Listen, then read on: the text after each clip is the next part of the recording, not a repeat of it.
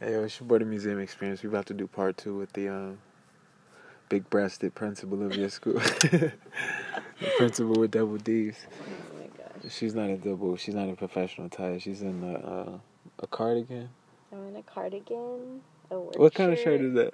It's a work shirt. what does it say on it though? I can't say. Mm.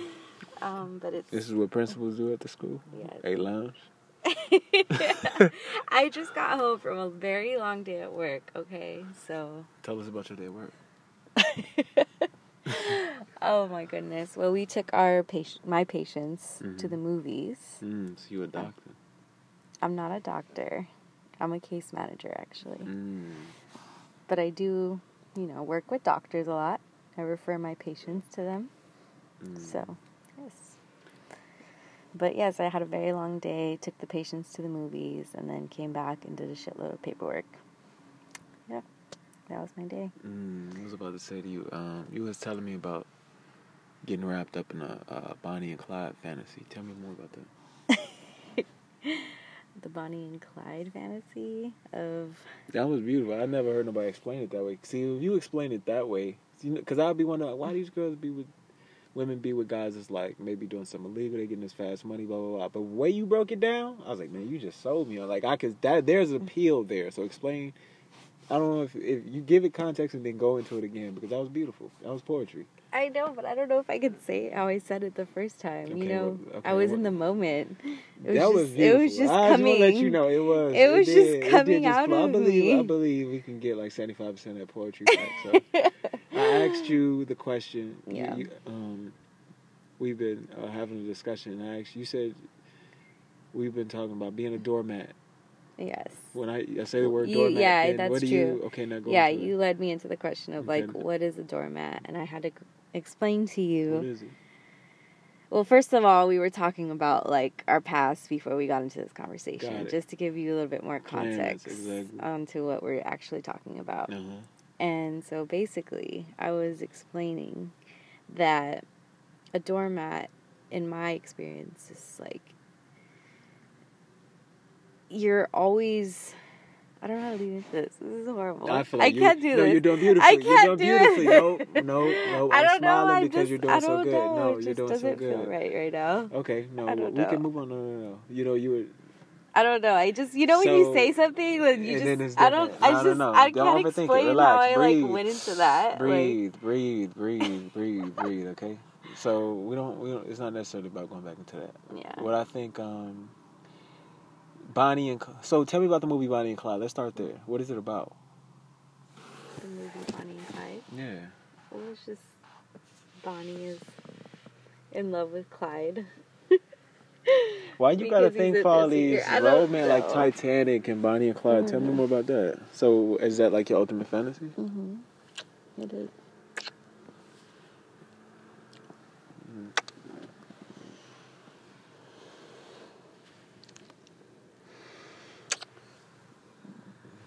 I missed you.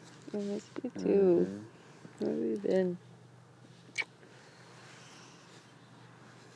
Stop being mad at me. Huh? Don't be mad at me.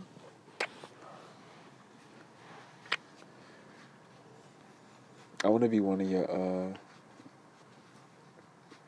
Let's do it. We should. You should be my case manager, and we should like be having a relationship at the same time. I'm Oh serious shit. That's, that's gonna be. That's some. That's an American story right there. It's classic. the case manager and her patient. hmm Oh my gosh. Mm. Mm. Is that what my patients are fantasizing when they're in my office? Maybe. Yeah. If I was your motherfucking patient, I'd be drawing you pictures and shit. Us doing it on Some desk and shit like that. Yeah, because that's that's how I go. That's how you got to do it. oh my gosh. They You know, write my name in like pretty writing, like wanna- jail writing. And then put like roses and shit I feel like they it. carve. Whoa! I feel like they. That just gave me imagery of somebody carving their name in your arm, and you, their name in your your name in their arm. There we go. That's You know, Okay, I don't um, let me. psych You ward. opening this up. You open this up. Um, in third grade, I had a teacher. Her name was Rana, R A N A Khan. She was from Pakistan, And that was the first time I ever like I feel like I truly been in love with a woman. I mean, she was worldly. First of all, she was a teacher, right? Really smart. Mm. She was she knew English, she knew math. But the biggest thing was she was worldly. Like she was teaching me. I was a little ghetto black kid from Chicago. Yeah. And I was like the star pupil in the class. I was you know, I mean I was the smartest kid in class, so she took to me too. And um she used to read my uh, stories out loud in class. It was the, it was a turn on. I was like, oh my gosh. It's just I, I just knew how to get this lady's attention. But said I used to read my stories. what? What Oh, the fuck are you laughing at Oh me? no, I'm just visualizing it. It's awesome. Are you laughing at? Uh, no, yo. no, no. Keep going, keep going. I like it. This is awesome. Because you want to know why I knew I was in love with her because I was quietly in love with her. But then when she would do stuff like read my stories, like she got to be in love with me, something about me too. You know what I'm saying? It was a dude. I'm trying to tell you, that was the ultimate bet- attraction. I wait, wait, wait, wait. Oh shit. Yeah, yeah, no, she in another life we were together because I was just Yeah. because I was fascinated with her, and when she would do stuff like that, always just gravitate toward me. I'm like, she likes me too. But that was my first toxic relationship. I'm about to open it up Really? because I couldn't stand her. Like I couldn't. I used to give her attitude because I was in love with her, and she's just make me feel weak inside. But I always always act against it. Like don't act like that. Like. That was my first toxic relationship. I was in love you? with her. I'm 26 years old now. I went back No, to see how- her. She wasn't the same. It just wasn't No, the same. She was in her prime. She was such a, oh man, she had some big old titties too. I remember Oh. one time I came on myself. She had some big old titties. She, she had some double D breasts. Her name was Rana Khan. She was just everything. She checked my mom. I mean, she she was the perfect wife for me. Like I'll never forget um, a parent teacher conference. My mom went up to the school hmm in this Burberry jacket Yeah. and uh, she walked in. She put her purse in her arm. She said, um, "Can we make this quick because I don't have all day." Oh. She told my teacher that, What? and then my teacher, all she said was, "Well, now I see where he gets it from." Oh, fuck. That's cold blooded, right? Damn. But um, Those yeah, man. I mean, that's what I'm saying. They are. They absolutely are. But I don't know, I mean, my teacher, Miss Khan, it's like, it's like I guess I'm chasing that fantasy of being with her again. I miss her.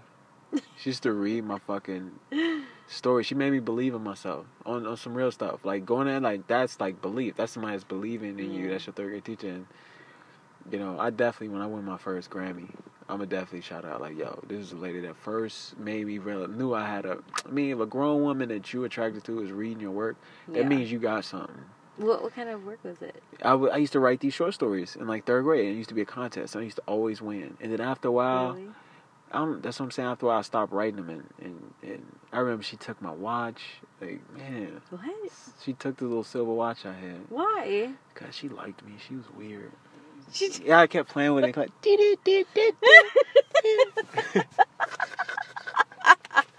so serious. You were a pain in the ass as a kid, huh?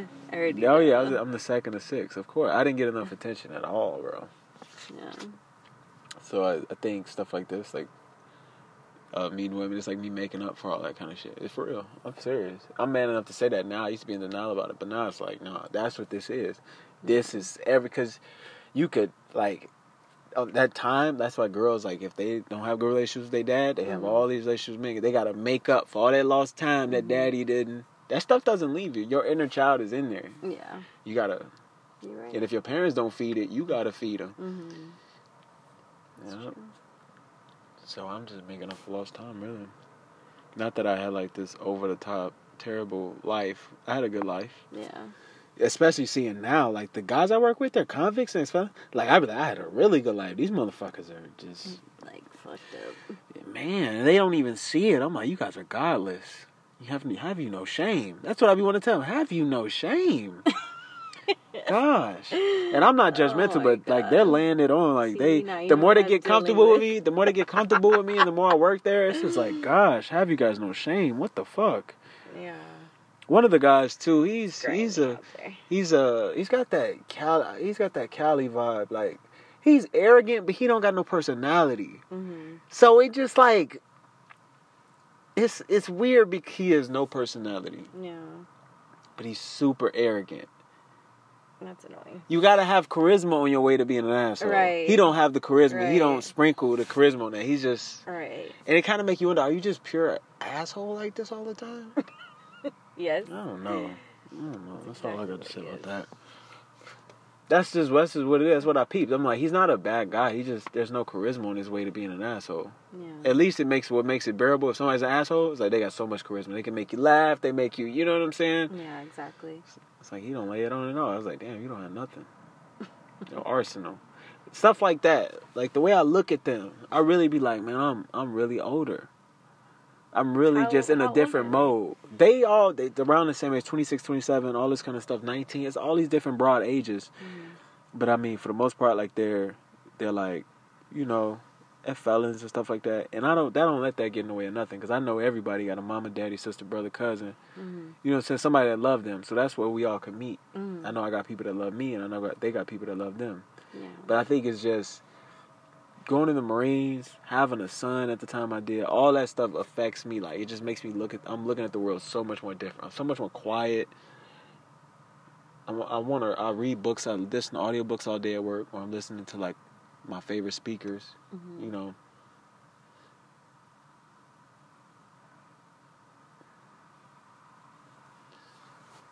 It's your boy, the Museum Experience. This is the um I forgot we were recording. double D principal of your school. Just had to come see her one time for the one time. I keep almost knocking the thing. I'm glad you came through. Mm.